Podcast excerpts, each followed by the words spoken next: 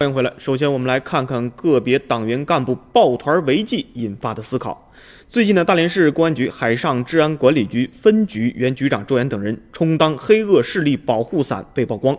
周岩伙同下属涉嫌帮助犯罪分子逃避处罚，被开除党籍，依法处理。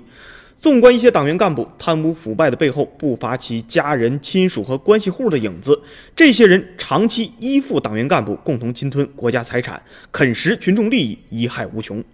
事实上，大部分贪腐分子往往不甘寂寞，热衷于拉拢相关人员，在规避风险中联手掘金，通过利益分成延伸巩固他们的腐败链条。然而，伸手必被捉，贪腐利益同盟也难逃一损俱损的结局。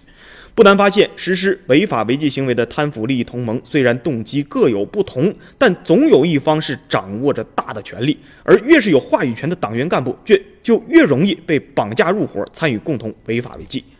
内部人不点破。外面的人看不透，不少专家认为，一些党员干部工作生活经常在一起，对彼此的情况呢都比较了解。单独实施违法违纪行为呢，很难隐瞒，出事的风险就比较大。所以他们就互相串通，形成贪腐利益同盟，来形成自己的保护圈。可以说，利益均沾是党员干部实施共同腐败的直接动力。有的党员干部为了获取一条捞好处的绿色通道，想方设法的把自己的同伴拉入伙，在这儿一个个鲜活的教训摆在面前，希望能给广大即将沉沦的党员干部敲响警钟。